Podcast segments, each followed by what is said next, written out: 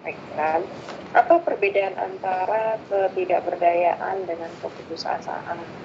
Sebenarnya itu adalah tahapannya. Tahapan mulai dari kehilangan, berduka, berduka tidak selesai, maka yang akan muncul pertama adalah ketidakberdayaan. Ya, habis ketidakberdayaan, maka tahap yang paling akhir adalah dia keputusasaan. Ya, jadi kalau ditanya tingkat keparahan, mana yang lebih parah? Maka jawabannya adalah keputusasaan. Kalau ketidakberdayaan, ya, dia masih mau dibantu oleh orang lain, ya. Jadi misalnya nih, saya udah saya tetap tinggi, nggak ada gunanya, deh, kayaknya ini udah e, merasa lelah. Tapi bukan berarti dia tidak mau berobat, ya. Kalau seandainya ada orang lain atau support system dia, ya udahlah, yuk kita coba lagi ke sana, kita coba lagi ke sini, maka dia akan masih tetap mau mengikuti saran orang lain, gitu. Tetapi kalau keputusasaan, ya, misalnya dia merasa capek berobat, terus eh, penyakitnya begitu-begitu terus, maka dan orang di sekitar dia tidak ada yang membantu, tidak ada yang support. Nah, disitulah muncul keputusasaan, ya. Sehingga dia melihat, ah, eh, anak saya juga nggak peduli, ah, eh, keluarga saya juga nggak mau tahu tentang penyakit saya. Ya udahlah, mungkin inilah yang membuat saya nanti sekalian mati. Nah, itu keputusasaan. Ya, jadi artinya ketidakberdayaan dari diri pasien memang sudah merasa lelah, merasa tidak berdaya lagi untuk uh, misalnya ini kan biasanya muncul pada penyakit-penyakit terminal sama penyakit-penyakit kronik, ya. Nah, misalnya dia udah capek bolak-balik, gulanya masih tetap tinggi, terus tensinya masih tetap tinggi, kemudian luka juga tetap tinggi. Tapi bukan berarti dia tidak mau mengikuti pengobatan lagi, ya. Dia masih tetap mau melakukan, tapi dia merasa lelah, sehingga perlu dibantu oleh support system. Kalau untuk keputusasaan, dia tidak mampu lagi dan dia tidak mau lagi. Walaupun misalnya anaknya bilang, ayolah nggak boleh begitu ma, kita harus berobat, harus begini. Di jawabannya orang yang putus asa, dia akan bilang, ah nggak ada gunanya lagi. Nah, ya, kalau orang ketidakberdayaan, misalnya diajak, ayolah ma kita usahakan kesini katanya bagus begini, dia masih mau, dia hanya mengatakan, ya udahlah terserah kalian lah mau bawa saya berobat kemana. Itu pernyataannya biasanya. Tapi kalau sudah keputusasaan, dia akan menolak semua bantuan, dia akan menolak semua usaha untuk uh, pengobatannya, ya. Kayak bisa didapat uh, dimengerti sekarang beda lanjut dengan pertanyaan si Vera tadi. Akhir dari keputusasaan adalah bunuh diri. Orang yang tidak mau mengobati dirinya, orang yang tidak mau melakukan apapun untuk kesehatannya, itu sama aja dengan bunuh diri. Ya, jadi bunuh diri itu tidak harus menusukkan pisau ke jantungnya atau e, mengaitkan lehernya ke tali. Bukan seperti itu saja bunuh diri. Tidak mau minum obat, tidak mau melakukan e, anjuran dari tenaga kesehatan, itu sama aja dengan bunuh diri. Contohnya kayak zaman sekarang, bilang, ah udah capek ah, di rumah terus, kemudian eh, toh juga jumlah COVID-nya, penderita COVID-nya nggak berkurang-berkurang, akhirnya ya udahlah sama aja semua, keluarlah dia pakai masker, itu sama aja dengan bunuh diri sebenarnya. Ya, ya. Jadi siap, kalau orang seperti itu, dia, dia keputusasaan apa ketidakberdayaan? pergi keluar, udahlah nggak ada gunanya juga. Itu keputusasaan apa ketidakberdayaan? Keputusasaan. Hmm. Ya, kalau ada bilang dia tidak mau melakukan anjuran lagi, tidak mau melakukan uh, perlindungan terhadap dirinya, itu adalah keputusasaan. Ya, jadi tadi ada pertanyaan lagi, katanya salah satu faktor dari keputusasaan itu, penyebab keputusasaan itu adalah eh, apa tadi? Nah, kalau kita lihat kehilangan ada lima fase, maka yang menyebabkan ketidakberdayaan dan keputusasaan adalah di fase depresi. Tadi udah dijawab. Kenapa ada di fase depresi? Ya di situ dia mulai depresi, menangis terus. Efeknya apa untuk tubuhnya? Bisa saja tubuhnya jadi kurang nutrisi, ya. Karena apa? Tidak selera makan. Kemudian kedua, orang yang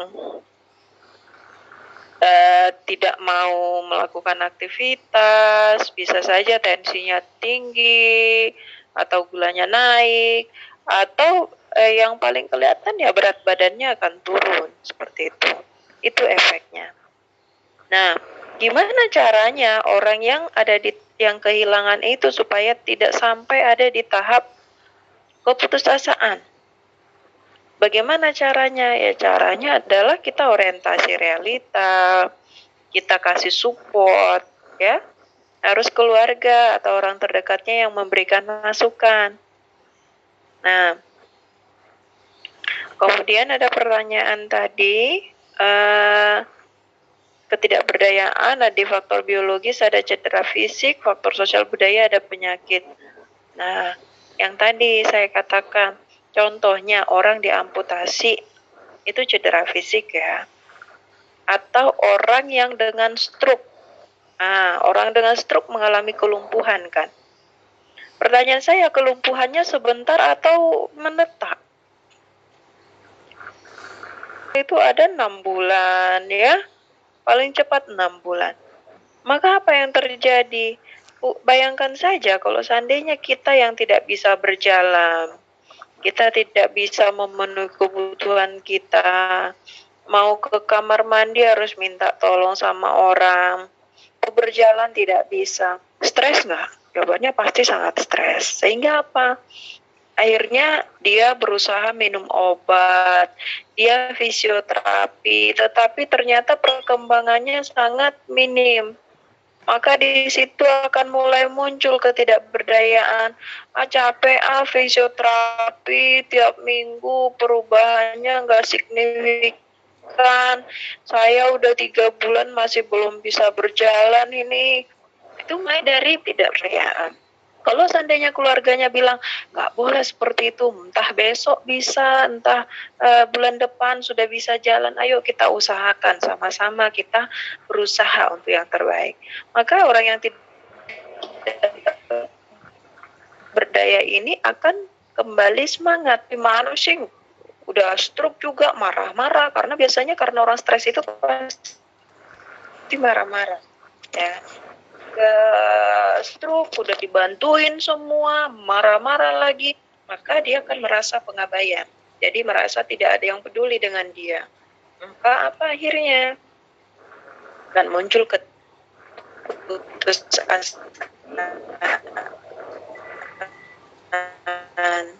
ketika dia putus hati gitu, ya. Uh, jadi cedera fisik itu bisa menyebabkan ketidakberdayaan, ya contohnya apa? Tadi stroke, ya lumpuh, bayangkan aja orang lumpuh nggak bisa ngapa-ngapain, pasti merasa tidak berdaya, terus dia pengobatan, ya, tapi hasilnya tidak maksimal, maka dia akan ngerasa capek, bolak-balik rumah sakit, malu gitu ya. Kemudian sosial budaya, adanya penyakit yang pasti.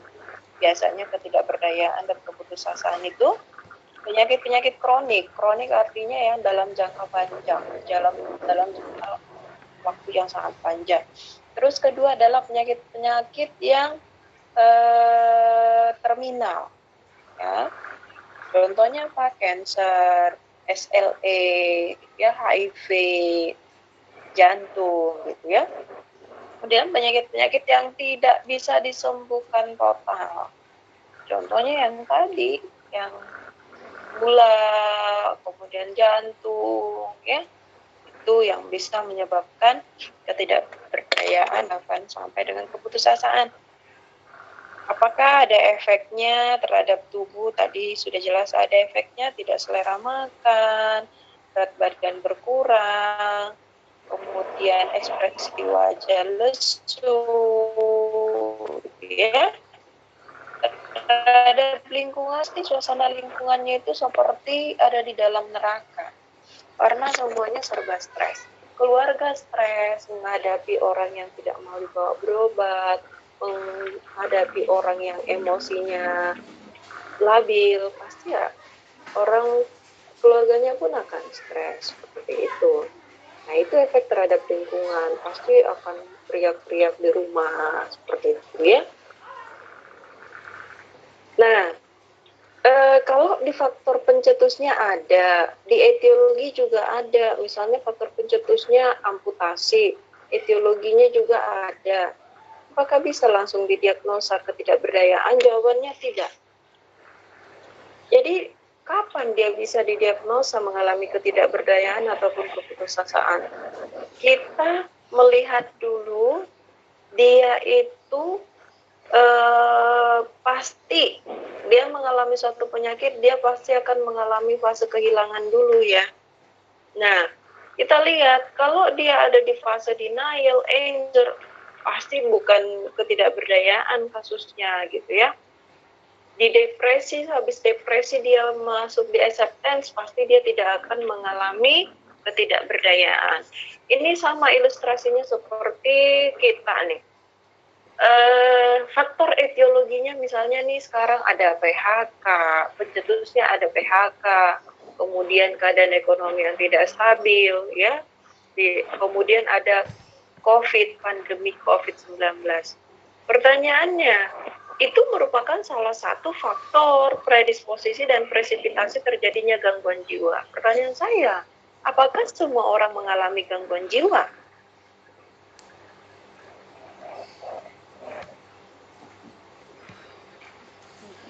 Nah, sama dengan kasus ini. Ketika ada faktor pencetus, ada etiologinya, maka dia tidak bisa kita langsung diagnosa ke ketidakberdayaan. Karena di atas ketidakberdayaan itu masih ada fase berduka. Ya, kalau kamu tadi perhatikan di slide-nya ketidakberdayaan, ada diagnosanya ada tiga. Yang pertama adalah eh, ketidakberdayaan, kedua apa itu, yang ketiga ada berduka disfungsional ya. Jadi sebelum masuk ke di, ketidakberdayaan, berduka dulu. Pertama kehilangan dulu, yang kedua berduka disfungsional, baru yang ketiga ketidakberdayaan, habis ketidakberdayaan baru keputusasaan ya. Jadi ada tahapan-tahapannya. Ketika dia anger, ketika dia bargaining, maka diagnosanya adalah kehilangan atau berduka, ya. Jadi tidak langsung ketidakberdayaan. Oke. Kemudian eh,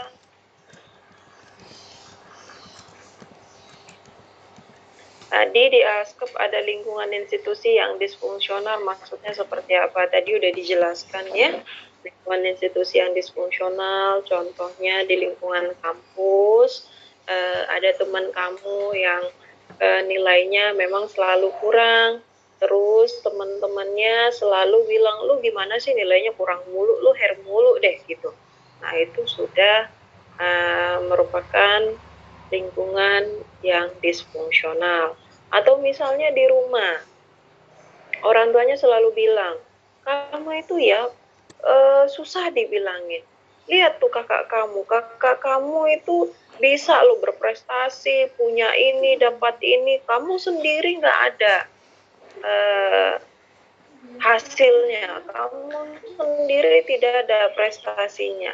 Nah itu adalah lingkungan yang disfungsional.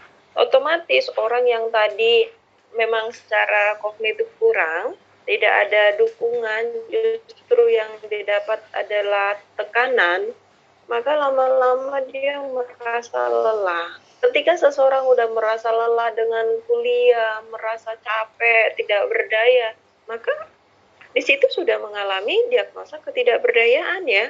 Mungkin waktu kalian mengalami uh, di tingkat di semester tiga ya, tiga atau dua kemarin. Sebenarnya kalian sudah masuk di diagnosa ketidakberdayaan. Ya.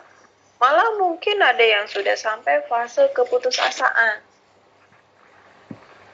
Udahlah, biarin aja lah, nggak lulus, nggak lulus, biarin aja sebodoh toing dah. Nah, itu udah masuk keputusasaan, ya. Jadi seperti itu.